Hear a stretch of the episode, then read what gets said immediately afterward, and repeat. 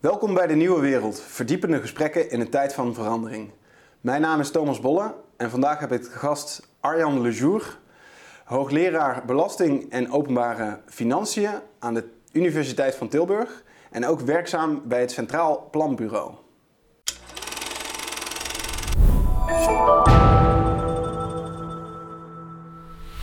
Welkom Arjan.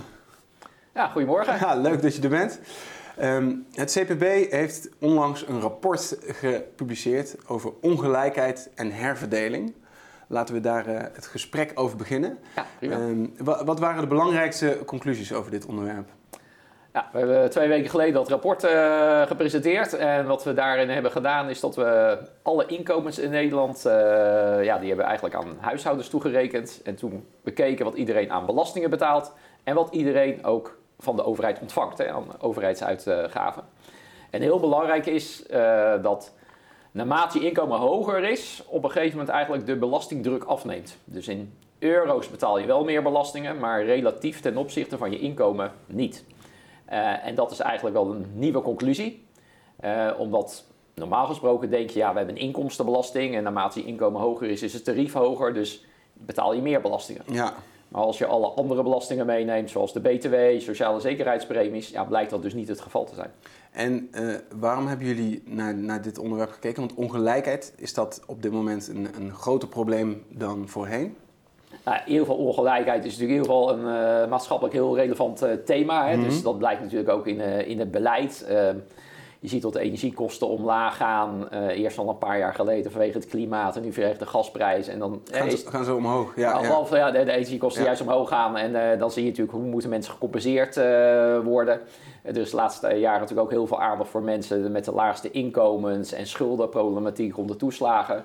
Dus ja, het is natuurlijk een, een heel belangrijk thema. Mm. En um, voordat we echt die, die belastingen induiken, wat, wat, hebben jullie gevonden op het gebied van die ongelijkheid? Is dat groeiend? Is dat gelijk? Blijft dat gelijk? Of hoe, hoe ziet dat, die problematiek eruit? Nou, dat is ja, wel heel goed om naartoe te lichten. Uh, ja, wat wij dus hebben gedaan is voor één jaar. Ja. Uh, dus we kunnen eigenlijk niet zeggen of het toe is genomen of Oké, okay, dat was uh, 2016. Het jaar 2016, ja. omdat we daar alle gegevens over okay. hadden. Oké, okay. ja. dus, dus, dus dit rapport uh, geeft daar geen uitkomst op. Nee. Maar in het, want ik wil het uh, toch even hebben over die thematiek. Want anders zitten we meteen al in, in die belasting.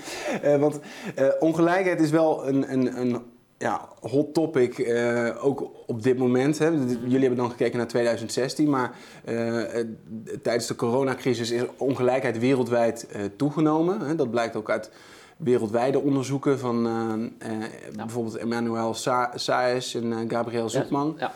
Ja. Um, we hebben ongelijkheid in de wereld en dat, dat is tussen landen, maar ook binnen landen. En um, uh, die, die problematiek die, die is ernstig om, vanwege de extreme armoede die het veroorzaakt. Maar het, le ja, het levert ook gewoon allerlei andere pro problemen op. Hoe, hoe, kijk jij daar tegenaan, even los van, van het onderzoek? Nou ja, je, je ziet dus dat juist natuurlijk de, de laagste inkomens of de mensen die het armste zijn, ja, die hebben dus juist geen buffers uh, en direct geen financiële buffers. En je ziet ook vaak dat ze ook, ja, in ieder geval in, landen, in westerse landen ook natuurlijk aan andere dingen ontbreekt. Hè? Bijvoorbeeld aan, aan goede sociale netwerken en dat soort dingen. Dus zodra het dan ja, niet goed gaat, uh, krijgen ze de klappen. En die klappen kunnen ze dus niet, niet opvangen. En dat zie je dus inderdaad in zo'n uh, coronacrisis. Dus dat is natuurlijk het, ja, het grote probleem van armoede. Uh, als mensen daarin blijven zitten, hè? niet als het tijdelijk is omdat je student bent, maar inderdaad als je erin blijft zitten om uh, daaruit uh, te komen. Ja, ja. En um, vandaar ook dat je bent gaan kijken naar hoe zit het nou in Nederland en hoe zit het ook met herverdeling. Want het idee is dat wij een progressief belastingstelsel hebben. Dat, ja. dat is in ieder geval hè, de, uh, de, de, insteek. Mensen met een hoger inkomen, die betalen hogere tarieven ja. op, op hun inkomen. Dat klopt, hè? dus dat, dat, is het, dat is de Nederlandse inkomstenbelasting. Ja. Uh, dus ja, naarmate je inkomen hoger is, betaal je meer, ook relatief uh, meer. Uh, en belangrijk is wat wij hebben gedaan, is nou ja, wat is eigenlijk dat inkomen? Hoort daar niet Ja. meer bij? En uh, ja, er zijn ook andere belastingen, laten we die eens allemaal bij elkaar optellen. Ja, ja want dat is, dat is de moeilijkheid. We, kij- we, we kijken naar inkomen. En dat is dan in het geval, als je een, een baan hebt, is dat je salaris. Dat is Ja. vrij eenvoudig. Maar wat maakt dat inkomen lastiger? Andere mensen hebben dus geen salaris. Je hebt bijvoorbeeld een eigen bedrijf. Dan, dan ziet je inkomstenstroom ziet er anders uit. En dan is het moeilijker om dat met elkaar te vergelijken. Ehm, ja, dat is sowieso moeilijker met elkaar te vergelijken. eh, want zeker als je een eigen bedrijf hebt met, eh, in, een, eh, in een BV, besloten vennootschap, dan valt er een andere belasting op.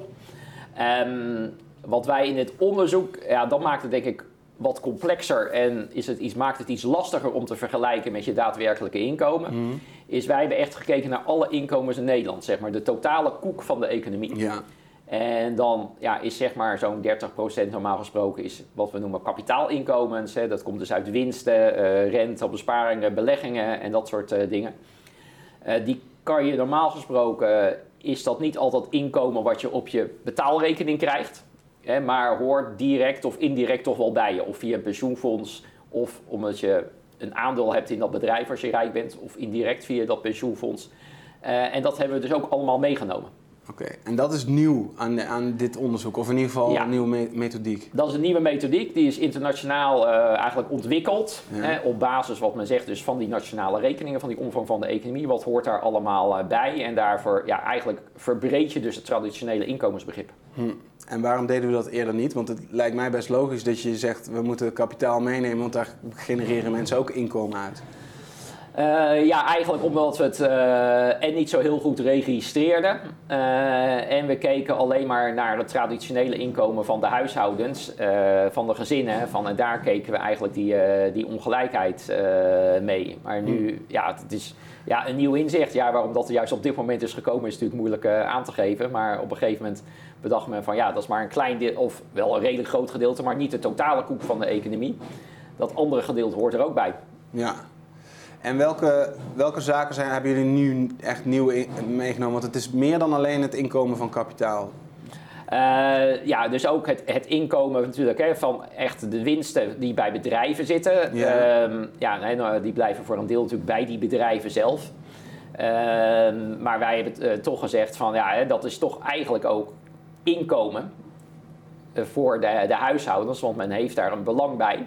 Hè, dus je kan het er eigenlijk, kan het er, zou het er altijd in veel gevallen uit kunnen, kunnen halen. Niet altijd direct, maar uit kunnen halen. Dus dat zegt toch wel iets over je vermogen ook om te consumeren. Dus dat moet je meenemen. En voor mijn begrip, dit, dit is dan bijvoorbeeld iemand met een BV, Ja, die maakt winst. Ja. En als hij dat eh, als, aan zichzelf als salaris bijvoorbeeld zou uitkeren, dan betaal je gewoon eh, Inkomstenbelasting. inkomstenbelasting. Ja. Maar nu laat je het in plaats daarvan in je BV zitten. En nou, een deel daarvan, nou ja, een Ja. deel keert hij ook uit als inkomen en betaalt hij belasting over. Dat gebeurt Ja. nog steeds. Maar een deel eh, van eigenlijk dat inkomen in die BV laat hij daar zitten. Ja. Een deel van die winst. En nu zeggen we van ja, dat tellen we bij dat andere inkomen. Dat tellen we ook mee. Ja. En eh, gebeurt het veel eh, dat, dat, dat er vermogen in BV's blijft zitten? En, Ja, in zijn algemeenheid gebeurt dat eh, natuurlijk veel. Dat gaat natuurlijk om, om honderden miljarden per jaar. Hè. En ja, we weten dat ja, er zijn heel veel verschillende soorten BV's. Hè. Dus er zijn natuurlijk echt ondernemers die geld erin laten om te investeren. Maar we weten ook dat er heel veel BV's zijn die vooral bedoeld zijn hè, om te beleggen of om vastgoed in te hebben of om uit te keren als het met pensioen Ja. eh, is. Eh, en dat gaat dus inderdaad om hele grote bedragen.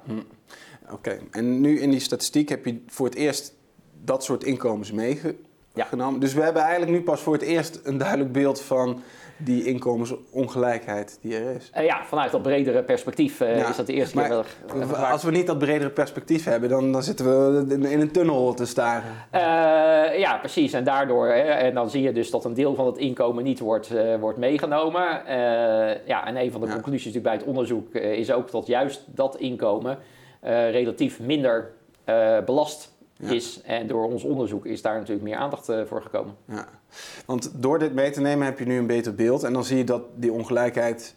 Nou goed, je zegt net, we kunnen geen jaren vergelijken. Maar vergeleken met de vorige methodieken is die ongelijkheid dus groter dan wanneer je dit soort inkomens niet, logischerwijs. Want het zijn de mensen die- met, met vermogen in zo'n BV die je dan niet meerekent. Als je die nu wel mee gaat rekenen, zijn dan, is het inkomen daar natuurlijk hoger. Terwijl het aan de onderkant van mensen met Ja. gewoon een salaris, daar is niks bijgekomen. Nee, dat, eh, dat klopt. Hè. Dus ik denk dat je, oh, juist omdat je al die winsten dingen meeneemt, is, is de, ja, wat men noemt hè, van de primaire inkomens, zonder dat je een rekening houdt met belastingen en overheidsuitgaven, die ongelijkheid is dan groter. Die is groter. Ja. Oké. Ja. Nou, dat is een stukje ongelijkheid. Dan gaat het over herverdeling. Want dan ga je Ja. kijken naar hoe werken dan de belastingen. Dat hebben jullie ook in het rapport eh, gedaan. Ja, eh, we hebben dus gekeken eh, en naar belastingen en overheidsuitgaven, maar dan laten we eerst inderdaad die belastingen nemen. Dus we hebben dus niet alleen die traditionele inkomstenbelasting genomen, hè, dus waarvan weten we hoeveel iedereen betaalt zeg maar, uit de statistieken. Eh, maar ook ja, mensen consumeren, hè, dan betaal je BTW, je betaalt accijnzen over eh, nou ja, alcohol, eh, energiebelastingen. Dus dat soort belastingen hebben we meegenomen. Mensen betalen sociale zekerheidspremies. Ehm, we weten ook, hè, omdat die mensen eigenaar, en tenminste de hogere inkomens, deels eigenaar zijn of indirect eigenaar van bedrijven, dus ook die vennootschapsbelasting hebben meegenomen. Nou, en als je dat allemaal meeneemt, tel je dat bij elkaar op en dan zie je dus inderdaad dat met name voor die allerhoogste inkomens de belastingdruk dus minder is dan voor zeg maar de middeninkomens. En wat is daar de belangrijkste factor in? Nou, er zijn er eigenlijk de drie, eh, drie Laten factoren. laten die- laten die Dus dan, zeggen, dus de eerste is, eh, is bij de consumptie. Hè. Dat is. Ehm, hogere inkomens, ja, ja, die kopen natuurlijk meer in de winkels, maar ten opzichte van een inkomen is dat iets minder. Hè. Ze sparen een deel. Ja. Dus die BTW die je betaalt, hè, die is voor iedereen ongeveer gelijk, hè, 9% en 21%. Ehm, maar voor de hoge inkomens, als je dat vergelijkt met hun inkomen, is dat relatief minder. Hè, omdat Ja. ze een deel niet uitgeven. En, en en als we dan kijken, bijvoorbeeld de BTW is, is in 2018 verhoogd van 6 naar, naar 9. Ja, Dat, is dus, dat raakt dan ook dus zwaarder de, de mensen met een laag inkomen. Eh, ja, dat zou je denken, hè? Ehm, maar dat is nog niet helemaal eh, helder, omdat er dus eh, heel veel diensten en producten zijn onder dat lage tarief, wat nu 9% is, waar dus ook juist weer hoge inkomens vaker gebruik van kunnen maken. Denk aan dingen in de culturele sector, eh, boeken, die hebben het lage btw-tarief. Eh, en je ziet natuurlijk ook, horeca heeft het lage btw-tarief, en je ziet natuurlijk ook in de, in de winkels, in de boodschappenmandje, hogere inkomens kopen eh, ja, luxere producten. En op die manier maken ze ook allemaal meer gebruik van dat lage tarief. Dus dat maakt niet zo heel veel uit.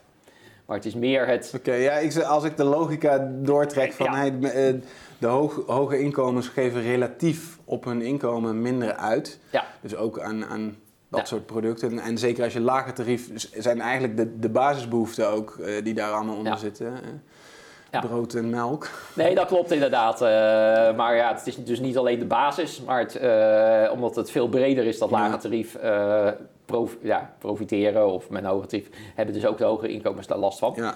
Het hoogste inkomen, maar, ten, ja, maar ze consumeren dus relatief minder. Ja. En dus ja, als je dan... En, en dat komt ook weer omdat de, als je veel geld verdient, dan zet je veel dan weg, dan spaar je. En dan ga je daar bijvoorbeeld mee beleggen om je vermogen weer te laten groeien. Ja.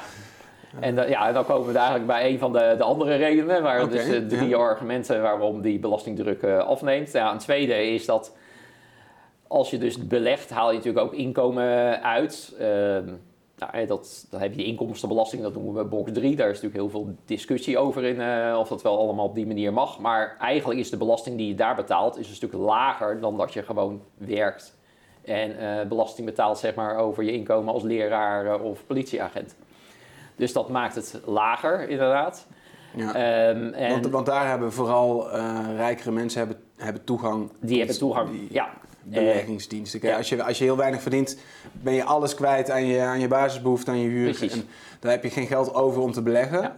En als je wel geld hebt, dan kan je beleggen. Dan maak je goede rendementen en dan hoef je daar relatief dus minder belasting over te Ja, precies. En het is dan inderdaad zo hè, dat als je een beetje geld over hebt, dan zet je het meestal op een spaarrekening. Dan krijg je natuurlijk nog nauwelijks eh, rendement of geen rendement, zeg maar. Hè. En Ja. dan, en dan, maar je moet toch die belasting betalen.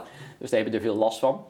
Maar juist als je nog rijker bent, dan kan je dus echt gaan beleggen. Want dat heb je over. Dan kan je dat risico nemen, want anders kan je dat eh, niet doen.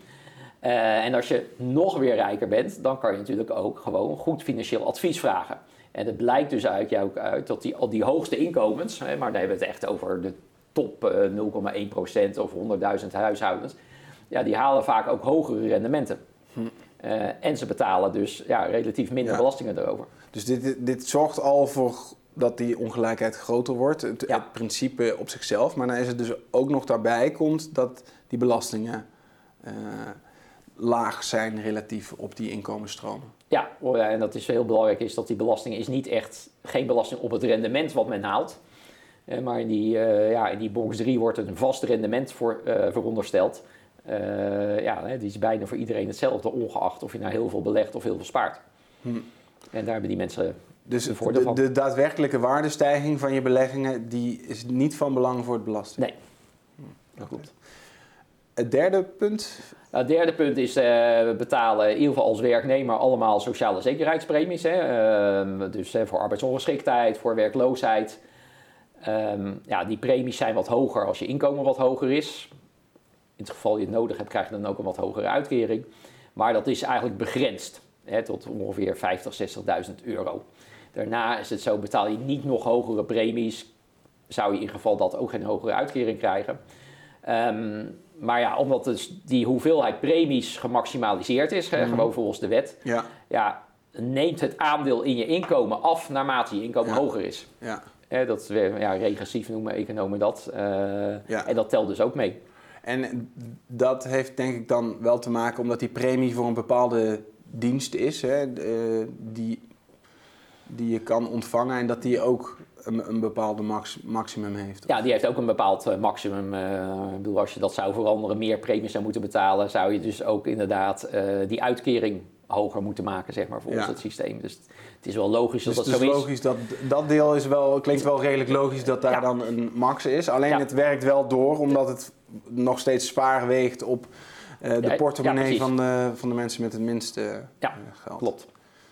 Oké, dus dat zijn de drie, ehm, de drie oorzaken aan, aan die kant. En dan hebben jullie ook gekeken naar de overheidsuitgaven. Want die, verde- die herverdelen ook.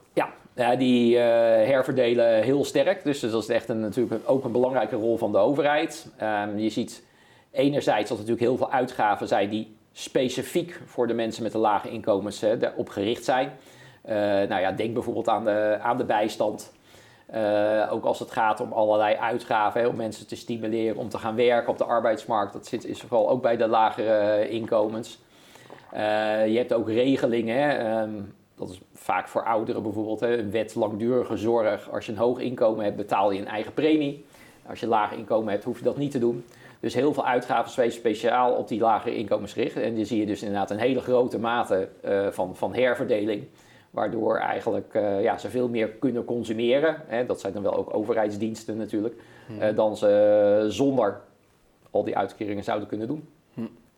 En welke posten zijn nog meer herverdelend daarin? Want het gaat ook over zorg, onderwijs. Ja, eh, ja, dat is heel goed gezegd. We hebben dus alle overheidsuitgaven meegenomen. Ehm, in heel veel gevallen kan je dus die echt koppelen aan de huishoudens, omdat er onderliggende data voor zijn. Eh, Mhm. voor sommigen moesten we wat veronderstellingen maken, maar we hebben dus ook inderdaad hè, zorguitgaven, dat weten we ook per persoon, dat hebben we meegenomen. Onderwijsuitgaven weten we, nou ja, eh, huishoudens met kinderen en welke leeftijd eh, zijn, die hebben we natuurlijk ook meegenomen. Ehm, dat zijn natuurlijk wel uitgaven die aan iedereen ten goede komen. Hè? Eh, Mhm. niet in de vorm van geld, maar je geniet van de zorg, je geniet van het onderwijs, zeg maar, of je maakt er gebruik van. Ehm, ja, dat blijkt natuurlijk in, als je dat in een getal uitdrukt en in de waarde, blijkt dat voor huishoudens met lagere inkomens en hogere inkomens ongeveer absoluut gezien evenveel te zijn in euro's. Eh, maar natuurlijk als onderdeel van het inkomen is dat natuurlijk voor de lage inkomens veel belangrijker. Hè? Ja. Stel dat je het zelf zou moeten betalen, ja, voor de hoogste inkomens zouden we dat makkelijk kunnen doen en de lagere dus niet. Ja. Dus relatief is dat ook weer herverdelend. ja, en dat is dus wel herverdeling van rijk naar arm toe. In die zin. ja, ja hè, dus eh, ja, we constateren dus hè, bij het belastingstelsel zie je wat minder van die herverdeling dan waarschijnlijk gedacht. Eh, maar in de uitgaven is het sterk herverdeling. Ja. En als je kijkt naar onderwijs bijvoorbeeld, want daar, daar kan ik me voorstellen dat juist ehm, de welgestelden langer eh, onderwijs genieten en studeren. Eh, ja, dat, eh, dat is natuurlijk het beeld wat er is. Ehm, uit de cijfers die wij in ieder geval hebben, bleek dat niet, zeg maar. Hè? Dus er zit wel iets verschil tussen lage inkomens en grotere en hogere inkomens.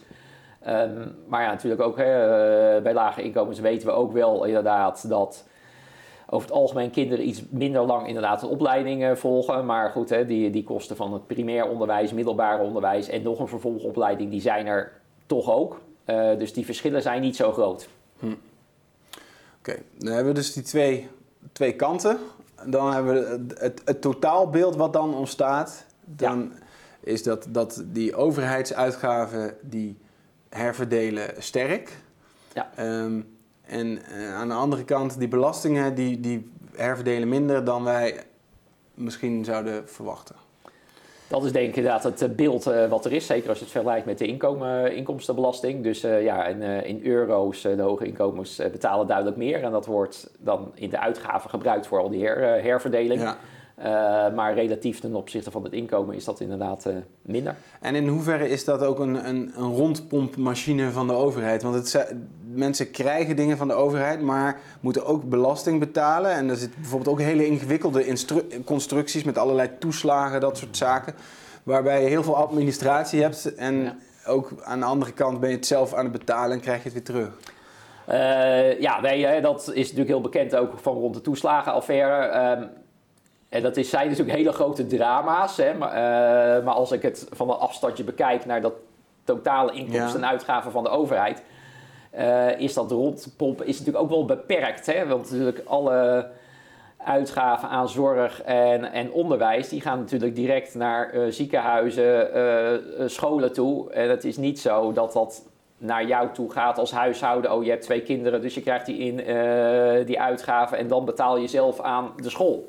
Nee. dus dat wordt allemaal niet rondgepompt. Uh, maar inderdaad, rond belastingen en met name die, uh, die toeslagen, ja, zie je dat wel. Hè? Mensen krijgen en een toeslag, maar betalen daarnaast belasting. Ja. En, en hoe, want ergens dat die overheid zo'n belangrijke rol hier speelt, dat ja, neemt wel een beetje autonomie ook, ook weg bij, mensen? Uh, ja, maar ja, dat is natuurlijk iets, een soort ontwikkeling. Uh, met name natuurlijk, hè, de, na de Tweede Wereldoorlog hebben we de hele welvaartsstaat opgebouwd. En dat zie je niet alleen in Nederland, maar heel veel landen. Dus ja, we hebben, vinden het belangrijk dat iedereen toegang heeft tot gezondheidszorg, iedereen toegang heeft tot, tot onderwijs. ja, en dat heeft dus de, de overheid op zich genomen kon dat alleen financieren met hogere belastingen. En zo is inderdaad de rol van de overheid in de economie wel natuurlijk. Die is, die is, is alsmaar het groter genomen, ja. Goed, laten we kijken naar die, naar die belastingen. Want daar wil ik nog wat, wat verder op, uh, op, op doorgaan. Omdat dat uh, eigenlijk, als je, als je dan naar het geheel kijkt, zeg je als ongelijkheid, als we dat als, als probleem uh, pakken. Um, en dat kunnen we eigenlijk niet goed herverdelen via belastingen op dit moment. Of in, althans, dat gebeurt niet. Terwijl die overheidsuitgaven al heel, heel groot zijn en er al veel in doen. Dus eh, de kern van het probleem ligt dan uh, bij het heffen van belasting. Is het, ben je het daarmee eens? Of, uh... Ja, ik zou het moeilijk voor me zien om nog meer inderdaad her te verdelen via de, de uitgaven. En, en, en zeker als je ook ziet uh, dat bij, bij middeninkomens, ja, die relatief al veel belastingen uh, betalen, uh, waar je zegt, hè, want mensen meer willen gaan werken, ja, dan krijgen ze er weinig extra voor, voor terug. Ja, dat is ook geen goede stimulans om, om mensen te motiveren om harder te werken of meer te doen.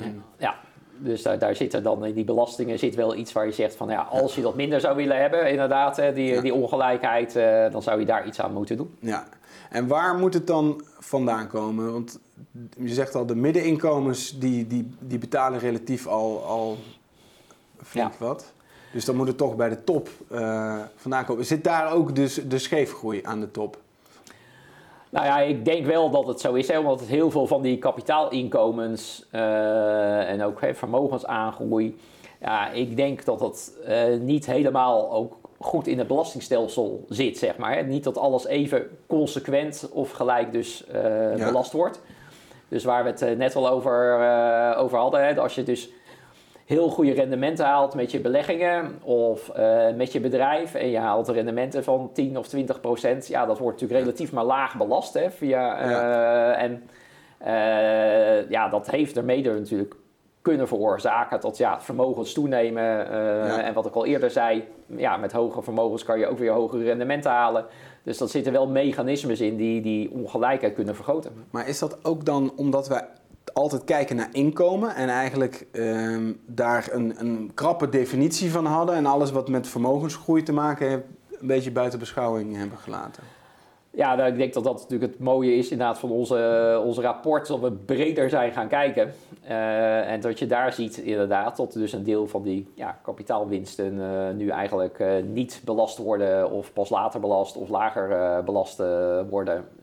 en ja, het contrast met het arbeidsinkomen kan groot zijn. Ja, en die vermogensbelasting is nu een klein, heel klein deel van de overheidsinkomsten? Of? ja, dat klopt. Dus ook als je ziet naar de gewone inkomstenbelasting, uh, die is geloof ik 60 miljard. En wat er dan gebeurt, eh, het deel wat er dan uit het vermogen komt, uh, ja, is dan misschien maar 6 of 7 miljard, zeg maar. Dus er zit een groot verschil in. Ja.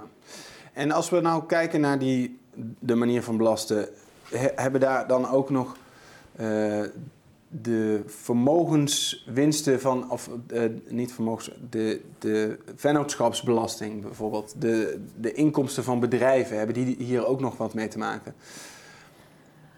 Ja, nou, die inkomsten van de bedrijven die worden natuurlijk wel belast via de, de winstbelasting, of formeel, formeel heet dat de vennootschapsbelasting. Uh, en die is ja, iets van 20 of 25,8 procent. Ja. Um, en als mensen dat echt aan zichzelf uitkeren, komt er nog wel een belasting bij. Maar dat is natuurlijk dat is altijd lager dan uh, je dat over je inkomen zou betalen als het arbeidsinkomen zou, zou hm. zijn. Daar is een verschil tussen. En valt daar nog veel te halen? Want die uh, winstbelasting wordt natuurlijk ook veel in verband gebracht met het ontwijken uh, van belasting. Ja, dat is een, eh, middel, dat is een, belasting die je makkelijk kunt ontwijken als eh, groot bedrijf bijvoorbeeld. Hè? Want het is niet, niet zozeer voor het midden- en kleinbedrijf. Die betalen wel die, gewoon, de, gewoon die winstbelasting. En daar zou je het tarief uh, hoger kunnen maken. Maar het is volgens mij net verlaagd juist. Ook om, om bedrijven te stimuleren. En dat voor, voor een midden- en kleinbedrijf kun je daar ook ja, wel argumenten voor maken, maar juist die multinationals, die betalen die, die, die 20% niet. Uh, nee, uh, dat, dat uh, klopt. Hè. dus daar heb ik zelf natuurlijk veel onderzoek gedaan naar die belastingontwijking van die, van die multinationals. Um, en daar, daar, gaan schattingen rond, hè, wereldwijd, dat het gaat om misschien bedragen van, van 100 tot ruim 200 miljard euro. Dus dat is best, best, best fors. Nou, natuurlijk, hè, dat ook Nederlandse multinationals uh, of gevestigd, ja, daar spelen natuurlijk een rol bij. En daar zou je natuurlijk die belastingen mee iets meer kunnen verhogen. Uh, het zou niet het totale verschil maken. Uh, maar je ziet natuurlijk bij die ja, internationale belastingontwijking dat die multinationals maken gewoon gebruik van de verschillen in belastingssystemen per land. Hè, dat uh, ja, benutten ze zeg maar optimaal. En ja, de, je kan natuurlijk de vraag stellen of dat de bedoeling was van al die nationale wetgevingen. Uh, maar daardoor uh, betalen ze minder belastingen, want ze proberen winsten te plaatsen in landen waarin die belastingen lager zijn. Ja, en dat, dat wordt ook wel pro profit shifting genoemd, hè? dat je je winst verplaatst naar een, naar een ander land. Um, kun je eens beschrijven hoe, hoe dat in de praktijk gaat? Want Nederland staat daar ook onbekend, dat wij daar een rol in spelen. Ja, wij spelen daar een, een rol in. Um, ja, laat ik eerst starten uh, met een voorbeeld. Hè. Stel je hebt een bedrijf in, in Duitsland, je maakt daar winst, dan betaal je ongeveer zo'n 29 of 30 procent winstbelasting. Ja, nog een stuk hoger dan in Nederland. Zelfs hoger dan in Nederland. Maar in Ierland is dat 12,5 procent. Dus als je daar zeg maar een, een dochterbedrijf hebt, nou, betaal je natuurlijk veel minder eh, belasting over die winst dan is het interessant om natuurlijk een deel van die winst van Duitsland naar uh, Ierland te verschuiven. Ja. Nou, daar zijn dus verschillende methoden voor. Uh, nou, ze zitten niet hier allemaal behandelen, maar één is bijvoorbeeld dat je iets kan doen met schuld. He, dus dat dochterbedrijf in Ierland uh, verstrekt een lening aan dat bedrijf in Duitsland. Dus ja, ja, dat is, eigenlijk heeft dat bedrijf in Duitsland misschien hè, die lening wel niet, niet nodig, maar daar gaat het natuurlijk om. Maar omdat je een lening hebt, moet je natuurlijk elke keer rente betalen. Dus een deel van wat eigenlijk winst was in Duitsland, gaat in de vorm van rentebetalingen naar Ierland. Dat is inkomen daar, daar wordt de winst groter. Dus ja, dat wordt dan tegen 12,5% afgetikt, maar niet meer tegen die bijna 29 of 30% in Duitsland. Dus dat is een vorm van het verschuiven van Ja. En dan zit, komt er ook nog bij dat die schuld, eh, die is dan weer belastingaftrekbaar. Hè? De rente, rentebetalingen zijn dan aftrekbaar in Duitsland. Eh, ja, ja, dat is het grote, Dat- grote, grote voordeel natuurlijk, dat ze aftrekbaar zijn. Eh, ja, en daar is inmiddels ook wel iets aan gedaan door, door de overheid. Hè. Dus een Europese richtlijn gekomen dat die... Je mag er nog maar beperkt rentekosten aftrekken van je winst... om hier toch een beetje inderdaad een, een halt toe te roepen. En is dat specifiek op dit mechanisme dan eigenlijk? Dat speciaal op dit is op dat Ja. debt shifting. eh, Ja. ja. dat verschuiven inderdaad van, van schulden van het ene land naar het andere land. Ja. En daarmee de winst. Ja, en het heeft ook nog effect op dat, dat bedrijven dan misschien sowieso minder schuldfinanciering eh, gaan gebruiken om belastingvoordeel eh, op te doen. Eh, ja, dus eh, dan gaan ze minder schuld gebruiken. En dat is, nou, behalve dat je die belastingontwijking voorkomt, is het natuurlijk ook wel goed voor bedrijven zelf. Want, hè, want als je zelf veel schulden hebt als bedrijf en het gaat economisch niet goed, ben je eerder kwetsbaar. En Ja. dat hebben we dus ook wel in, eh, tijdens de crisis gezien. Dus het is wel goed dat die schulden iets minder zijn. Maar dit is dus een goed voorbeeld van eigenlijk puur een financiële constructie. Waarbij op, in, de, in de reële economie verandert er eigenlijk helemaal niks. Maar door die geldstromen via de achterkant anders te laten stromen, eh, kan je dan je belasting ontwijken. Ja, precies. Het is niet zo inderdaad hè, tot dat filiaal of dat bedrijf in Duitsland, tot, zeg maar, dat zeg maar een fabriek of een chipfabriek, dat ze de, de- die hebben verplaatst naar Ierland en daar extra productie zijn gaan doen. Ja. Maar het is inderdaad op papier een verschuiving. En hier is, zijn ook Europese eh, plannen om hier iets aan te veranderen. Ik geloof dat het deze week niet doorging om de winstbelasting naar 15 procent. Eh, ja, dat klopt. Inderdaad, Eh, Polen was, was tegen. Ehm, ja, eigenlijk is dat een wereldwijde afspraak. Hè? Eh, Dus ehm, een aantal jaren geleden zijn de rijkere landen begonnen van ja, hier moeten we toch iets aan doen. Dus regels tegen die belastingontwijking. Eh, en dat doen de, de Club van Rijke Landen, de G20, de OESO, inmiddels heel veel landen erbij. En eh, vorig jaar hebben ze eigenlijk afgesproken van we willen naar een minimumtarief van die winstbelasting van 15% En eh, ja, dat moet iedereen dan in, een, in wetgeving om gaan zetten.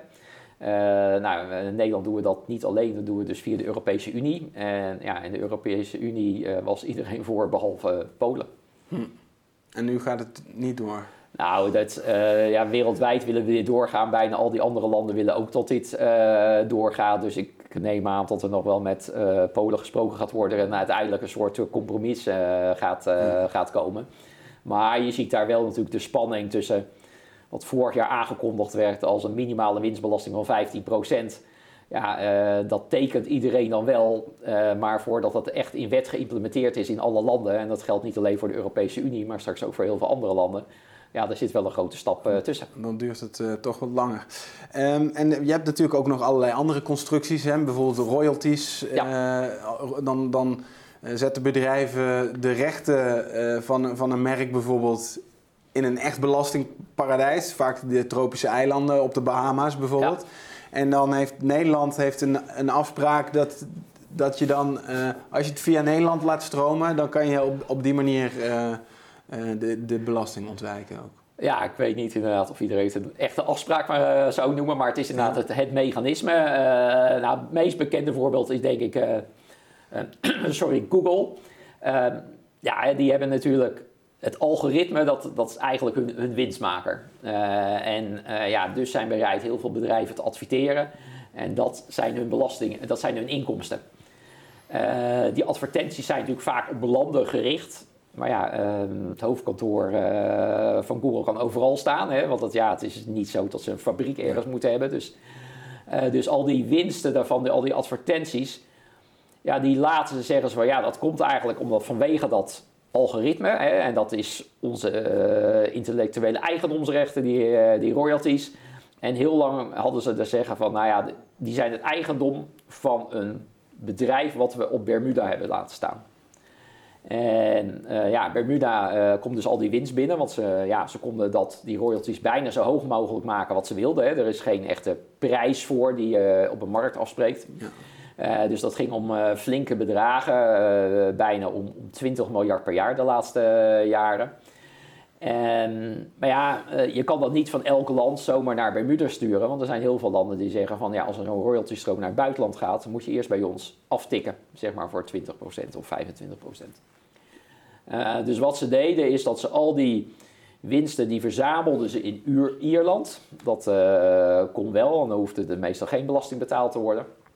Uh, dan ging direct naar Bermuda, maar op een gegeven moment zei de Ierse overheid van ja, je moet bij ons nu toch aftikken als het royalties zijn die eruit gaan. Toen dachten ze, nou dan doen we het via Nederland, want Ierland en Nederland zitten in de Europese Unie en hebben de afspraak gemaakt dat ja, die royalties niet belast worden. Hm. En Nederland hief tot en met 2020 geen belasting naar Bermuda. Ja. Uh, dus je zag echt, uh, dat is ja, echt van een bedrag van 20 miljard op een gegeven moment van Ierland naar Nederland gaan naar Bermuda. Ja, dat heeft natuurlijk niks te maken met echte handel of dingen. Het is natuurlijk pure financiële transactie. Hm. En daarmee eh, ja, kon zo'n bedrijf van Google, als je vanuit gaat tot normaal 20% moest betalen, kan je natuurlijk veel, 4 miljard mee besparen. Ja, dat, is, ja, dat is enorme bedragen zijn dat. En op die manier hebben dus al die overheden, overheden kunnen dat niet, niet heffen. En Nederland schiet er ook niet zo heel veel mee op. Dus daar is een maatregel opgenomen, ook afgedwongen door andere landen die, die zich toch een beetje bestolen voelden. ja, dat kan je wel, wel zeggen inderdaad. Hè. Dus de laatste jaren kwam er steeds meer discussie internationaal over Nederland. Nederland werd een belastingparadijs genoemd. Hmm. Dus ja, nu heeft Nederland besloten vanaf 2021 van op die uitgaande royalties, maar ook rentestromen naar belastingparadijzen als Bermuda. Uh, ja, dan moet gewoon de winstbelasting, tarief van de winstbelasting betaald worden van 25%. Uh, en je ziet dat uh, Google, maar ook andere bedrijven, Google is wel het meest extreme voorbeeld, maar uh, ja, die zijn dus ook met die constructie gestopt. Hm. En is het probleem nu opgelost? Nou ja, het haalt de, de scherpe kantjes uh, eraf. Uh, sowieso ja, hè, dat soort uh, royalties laten neerslaan op een belastingparadijs is ook internationaal. Komt steeds meer inderdaad, vindt men dat niet oké. Okay.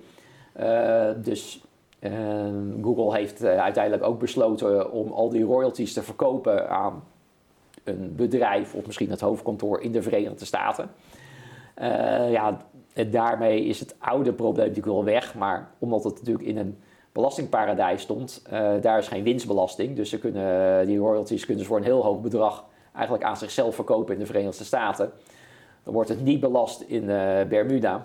Uh, maar het zijn wel hoge kosten in de Verenigde Staten en daardoor betalen ze daar weer veel minder winstbelasting. Dus er is altijd een nieuwe truc uh, te vinden. Uh, er is in die zin altijd een nieuwe truc te vinden. Uh, ja, dit kunnen ze natuurlijk maar eenmalig doen en dat andere was jaarlijks, dus het wordt wel iets, iets minder. Maar ja, bedrijven zijn natuurlijk toch altijd op uit om hun kosten te verminderen. En belasting betalen mm. is, is ook, zijn ook kosten voor zich. Dus wat dat betreft komen er wel maatregelen en dat is denk ik heel goed.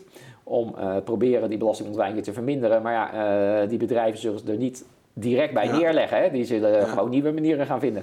En ze hebben ook hulp hierbij van andere bedrijven. Want het zijn, die constructies worden opgezet door advocatenkantoren die precies weten hoe alle wetten overal werken. En bijvoorbeeld waar we het net over hadden, zo'n lening tussen een Iers en een Duits filiaal uh, verstrekken. Daar is een bank bij betrokken die dan gewoon die lening verstrekt en, en uh, dat, dat mee opzet. Want het wordt waarschijnlijk dan tussen die, die dochterondernemingen aan elkaar opgezet. Maar dat, daar zijn financiële partijen bij betrokken. Die, die dan ook gewoon zeggen, nou prima, ik werk wel mee, zolang ik ook uh, beloond word. Uh, ja, ik denk dat er wel nog een beetje verschil is tussen de echte hele grote multinationals en de, daar, daar iets onder. Hè. Die, die grote multinationals hebben zelf natuurlijk ook hele grote afdelingen waar natuurlijk allemaal fiscalisten werken. Die, die kunnen dat misschien wel bijna zelf, zeg maar. Ja. En deels juristen. Maar met name als ze natuurlijk iets, iets kleiner zijn, dan heb je natuurlijk, moet je die dienstverlening inkopen van en advocaten en fiscalisten en misschien financiële mensen. Ja, en dat is natuurlijk heel goed voor de, de zakelijke dienstverlening. Hm. En hoe, hoe, hoe pak je dit nou wel aan? Want het, het, het, zijn, het voelt zo oneerlijk dat dit, grote bedrijven dit kunnen doen. En uiteindelijk zijn de kleine bedrijven, die, die moeten dan meer belasting betalen. Want die, die overheidsuitgaven die moeten uiteindelijk wel betaald worden. Uh, als die inkomsten niet via deze route komen, worden ze ergens anders gehaald. Dus daar zit ook een deel van die, van die ongelijkheid. En dan hebben we het alleen al gewoon tussen uh, ondernemers die gewoon een, een zaak hebben in Nederland ten opzichte van uh, dit soort enorme conglomeraten. Die... Nee, dat, dat, klopt. Hè. Zelfs als je nou ja, misschien vanuit ongelijkheid of moreel genees zo'n groot probleem vindt, dan kan je zelfs vanuit hè, een puur economisch perspectief of doelmatigheidsperspectief kan je zeggen, maar ja, eigenlijk is dat heel raar, hè, want ja, als je een kleiner bedrijf bent, heb je wel met al die regels en belastingen te maken. Dat valt niet te ontwijken. ja, die grote, die, die kunnen dat wel. Dus ook die ongelijkheid tussen die bedrijven wordt groter. dat hindert de kleinere bedrijven om door te, te groeien. En dat is maar de vraag of die hele grote multinationals met al dat geld wat ze hebben, ja, of ze dat dan weer efficiënt gaan investeren. En want op een gegeven moment heb je gewoon heel veel geld over. Ja, wat dan in die financiële markten weer belegd wordt en daar niet belast wordt ook. Ja, precies. uh, dat had je misschien beter een deel, uh, had beter misschien bij kleinere bedrijven kunnen zijn die daar misschien wel op een meer zinvolle manier hadden kunnen, kunnen investeren. Ja, dus dit is ook echt gewoon een, een, dit is ook een vraagstuk wat gaat over wat voor soort economie willen wij inrichten. En als wij een plek zien voor het midden- en kleinbedrijf, dan moeten we ervoor zorgen dat daar ook genoeg geld is om te blijven investeren. Ja, dus die moeten natuurlijk goed kunnen, kunnen ondernemen. En er is natuurlijk uh, weinig reden uh, voor om dan die nog grotere bedrijven of die multinationals natuurlijk meer belastingvoordelen en andere voordelen te ja. geven. En als we het over um, meer radicale hervormingen hebben, hoe kunnen we bijvoorbeeld dit probleem nu tegengaan? Um, ik geloof dat de, de OECD, OESO, ja. heeft plannen om bijvoorbeeld omzet uh, te belasten. Dus ja, daar wordt natuurlijk regelmatig over uh, gesproken. Uh, daar werd ook, ook, juist over gesproken in het kader van die hele grote multinationals, die, die techbedrijven als Google en Facebook. Uh, ja, omdat die hebben maar op één plek een hoofdkantoor en daar kwam al die winst. terwijl ze natuurlijk omzet maken overal. Ja. en, en wat ze nu doen is, is dan die winst laten vallen bij dat hoofdkantoor. En al die andere plekken, daar betalen ze dan geen belasting. Nee, dus en, dit, en dit idee zegt van je moet belasting betalen daar waar je ook uh, opereert als bedrijf. Ja, maar spullen verkoopt. Ja, maar dat is een aantal jaar geleden ingestoken, met name vanuit uh, Frankrijk. En die noemden dat ook letterlijk een belasting op die grote uh, Amerikaanse multinationals. Mm Dat heette iets van GAVA naar de, de initialen van die bedrijven.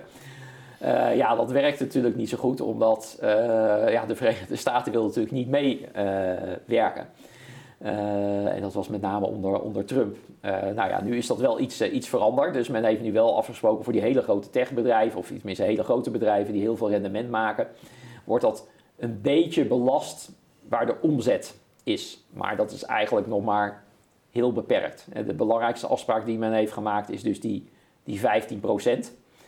ja, en daarbij is natuurlijk de grote vraag of iedereen dat dus echt gaat implementeren. Hmm. Ja, als elk land dat wel doet, hè, uh, dus in de Europese Unie dus ook Polen omgaat, uh, kan dat uh, ook wel een belangrijk argument zijn, want er wordt toch een soort minimumvloer in die belasting gelegd van die 15%. En er zitten ook mechanismes in het systeem dat landen die niet meewerken, Ehm, ja, dat alle winst die daar vandaan komt ook met die 15% belast wordt. Dus ook als je als land niet mee wil doen, ja, dan kan je het beter eigenlijk maar wel doen. Want anders wordt het toch belast. Dan komt dus, het niet in jouw staatskast terecht. Uh, nee, precies. dus met die 15% wel.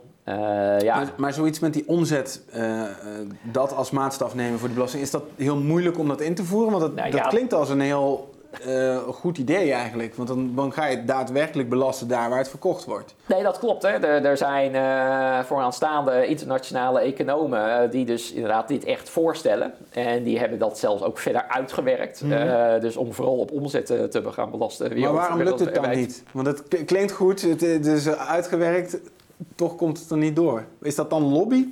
Um, nou ja, het is ook... Um, deels is natuurlijk ook autonomie. Hè? Nu uh, heeft elk land zijn eigen winstbelasting. Ja, daarbovenop hè, gaan we dan wel regels over die 15% doen. Maar dat is natuurlijk een nationale belasting. Kan je verhogen, kan je verlagen. Uh, eigenlijk zeg je dan over een totaal andere belasting hebben. Die wil je wereldwijd gaan invoeren. Voor tenminste de echt grote ondernemingen. Ja, dan geef je natuurlijk eigenlijk je, je eigen autonomie als land op om daar te gaan, gaan heffen voor een deel. Dus dat is één. Uh, dus dat maakt landen toch al een beetje van ja, willen we dat doen of niet. Um, ja, daarnaast dus natuurlijk bepaalde landen zullen er qua inkomsten van de belasting op vooruit gaan. Maar andere landen weer niet. Hè? Want dat, het is uh, niet alleen dat de belastingontwijking minder wordt. Het wordt ook, die winsten worden dan, of die belasting wordt op een andere manier verdeeld. Hè? Waar heel veel omzet is, ja, daar wordt meer belast. Uh, nou ja, er wordt bijvoorbeeld minder, over het algemeen minder omgezet in uh, ontwikkelingslanden. Dus die uh, hebben daar misschien wel nadelen van. Maar, nu, maar nu wordt uit ontwikkelingslanden heel makkelijk alle belasting of een nog groter deel ontweken. Dus Ja, nee, dat ben ik met je eens. Dus ik weet niet of het dan in praktijk een heel groot probleem zou, zou zijn. Maar ja, er zijn natuurlijk wel landen die er meer, meer last van hebben. Ehm, kijk, ook voor een land als, als Ierland, daar gaat nu heel veel financiële stromen omheen. Ja. Ze belasten tarief niet hoog, maar vanwege die, al die stromen denk ik dat ze redelijk wat van die winstbelastingen binnenhalen. Uh, ja, als het alleen maar gaat op de omzet die gemaakt wordt in uh, Ierland, ja, dat is natuurlijk een relatief uh, klein land, bevolking, ja, die gaan er bijvoorbeeld achteruit. Dus die landen staan natuurlijk niet te springen om ja te zeggen tegen zo'n systeem waar je vooral op omzet gaat ja, belasten. Ja.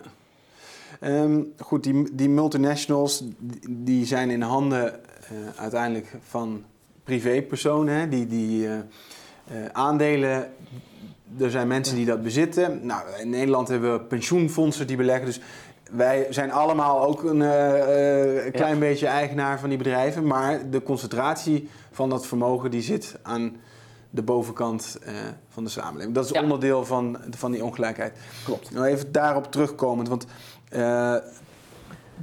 dat is dan toch echt wel ook een, een probleem op zich. Dat we, we kunnen die multinationals uh, beter belasten. Hè? Dan komt er misschien meer in de staatskas terecht. Dan worden de winsten wat lager. Um, maar dat bezit van die bedrijven, dat is nu ongelijk verdeeld. En daar zit, daar, daar zit die vermogensgroei um, uh, elk jaar aan. En die, komt, die strijkt weer neer bij die bezitters. En mm. nou... Ja hoe gaan we dat probleem ook aanpassen? Dat er, dat er eigenlijk uh, toch wat, wat uh, meer belasting komt op de groei van vermogen, zodat we eigenlijk belasting op inkomen misschien wat, wat kunnen verlagen? Ja, dan moet je inderdaad het belastingssysteem natuurlijk en wel wat gaan, uh, gaan veranderen. Dus dan zou je eigenlijk hè, meer die vermogensaangroei, of economen noemen dat vermogensaanwas, hè, dat, mm -hmm. dat zou je natuurlijk kunnen gaan belasten. Ja. Uh, hè, dat is dat is nu nog wat lastiger, ja. hè, want uh, we weten wat dat betekent ook dat je die aanwas natuurlijk allemaal moet gaan registreren. Uh, en als je vermogen een keer hè, met, met een eigen huis bijvoorbeeld, ja, de woningprijzen kunnen ook omlaag gaan. Hè, dan kan je verlies maken en dan zou de overheid weer moeten gaan compenseren. Dus het is wel zo. Maar dat, op zo'n manier zou je dat natuurlijk kunnen gaan belasten. En dan kan je ervoor zorgen dat die vermogensaangroei bij de top misschien inderdaad wat minder wordt. Ja. En, en een financiële transactiebelasting bijvoorbeeld, om, om dat echt het handelen daar wat tegen te gaan? Ja, dat zou natuurlijk voor de pure financiële transacties, hè, voor het speculeren natuurlijk wel tegen kunnen gaan. Dat idee is natuurlijk wel vaker geopperd ja. inderdaad. De zogenaamde Tobin-tax wordt dat inderdaad dan genoemd. Maar een groot deel van die vermogensaangroei zit natuurlijk ook gewoon in de waarde van de aandelen die men heeft in bedrijven. Eh, ja. in onroerend goed.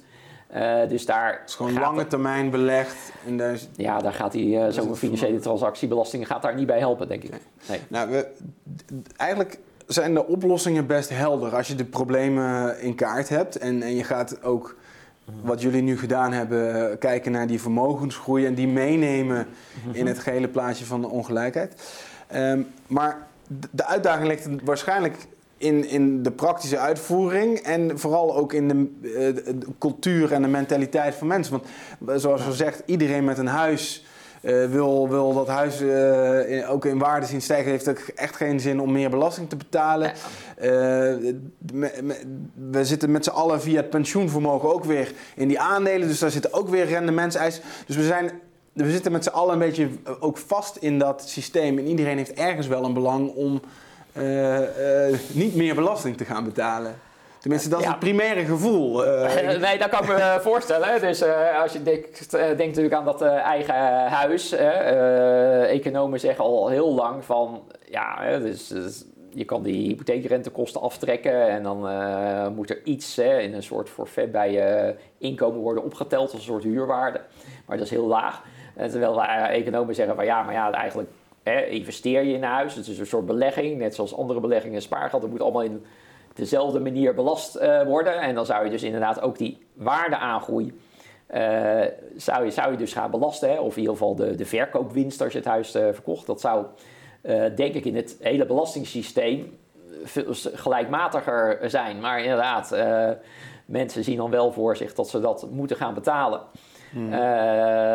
Maar natuurlijk ook nog niet direct voor zich dat ze misschien dan minder belastingen zouden gaan, gaan betalen op het arbeidsinkomen. Dus ja. natuurlijk wel ja, dat zijn nog maar de bela- belangen van de, de huiseigenaren. Maar die, ja, bij die vermogenden zijn, dat, is dat nog veel groter. Ja, en is dat dan ook omdat het zo is, zitten we erin vast? Want het, ja, je ziet natuurlijk... Een ja, beetje zoals het QWERTY toetsenbord. Hè? Ja. Het, het is niet het handigste, maar omdat we het allemaal gebruiken, accepteren we het en gaan we het ook niet veranderen. Nou ja, je ziet uh, dus dat, dat soort dingen ja, heel langzaamaan verandert. Hè? Dus uh, ja, als je denkt natuurlijk aan de hypotheekrenteaftrek, uh, daar werd ook heel lang gezegd, ja, die is veel te ruim in Nederland. Het heeft heel lang geduurd voordat er uh, ja, veranderingen kwamen. Hè? Tot het moeilijker werd, tot het tegen een lager tarief en tot het Ja. beperkt werd. Ja, daar was natuurlijk een crisis voor nodig eh, rond 2012, een overheidstekort om er uit, eh, duidelijk iets, iets te doen. Dus het, het kan wel veranderen, maar het duurt lang voordat je al die gevestigde belangen om hebt. Ja. En het eh, eh, aspect erfbelasting, heb je daar, dat heb je niet, nu niet eh, echt meegenomen, geloof ik? Nee, ja, die zit er ook wel bij, maar dat is een klein gedeelte van de totale belastinginkomsten. Dat gaan we om 2 miljard per jaar, dus die hebben we wel in het totaalplaatje meegenomen. Maar omdat die wat kleiner is, hebben we daar in de publicatie niet zoveel aandacht aan, aan besteed. En is dat nog een factor van belang waar je veel kan winnen? Ehm, ja, dan liggen we waar je naar eh, kijkt. Hè. Maar als je dus eh, zegt van eh, je wilt die vermogensverschillen natuurlijk kleiner maken, dan, Mhm. dan zou je daar natuurlijk voor, zeker vooraan de, de echt hoge vermogens, ja, als men dat zou willen, zou je daar natuurlijk iets aan, aan kunnen doen. Ja. Aan tarieven.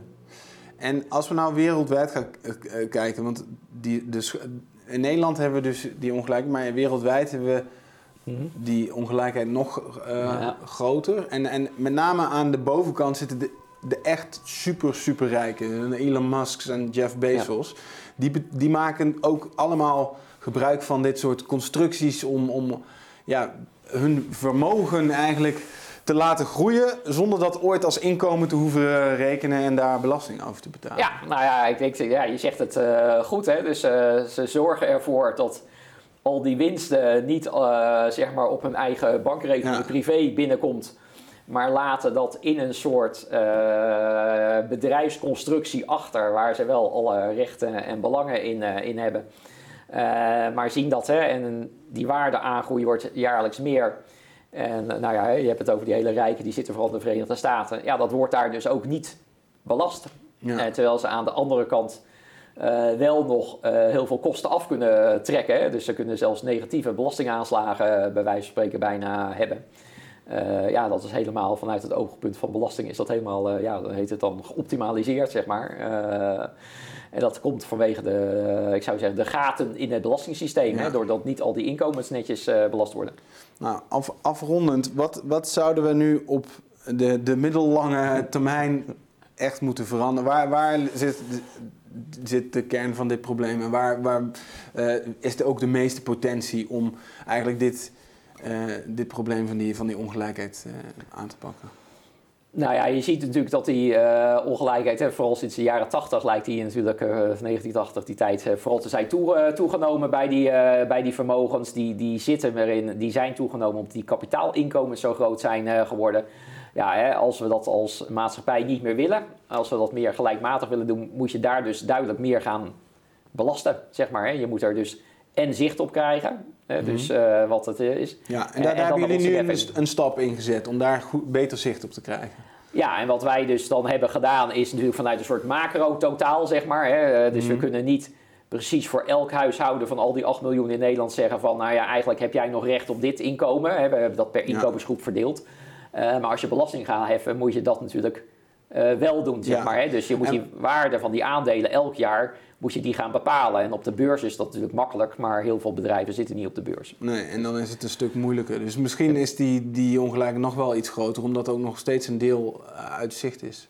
Eh, ja, dat kan. Of eigenlijk niet tegen de, de goede waarde, eh, niet tegen de marktwaarde, zeg maar, inderdaad eh, in, de, in de boeken staat. Ja. Ja. Nou, dan begint het met zicht. En dan, als we dat beter hebben...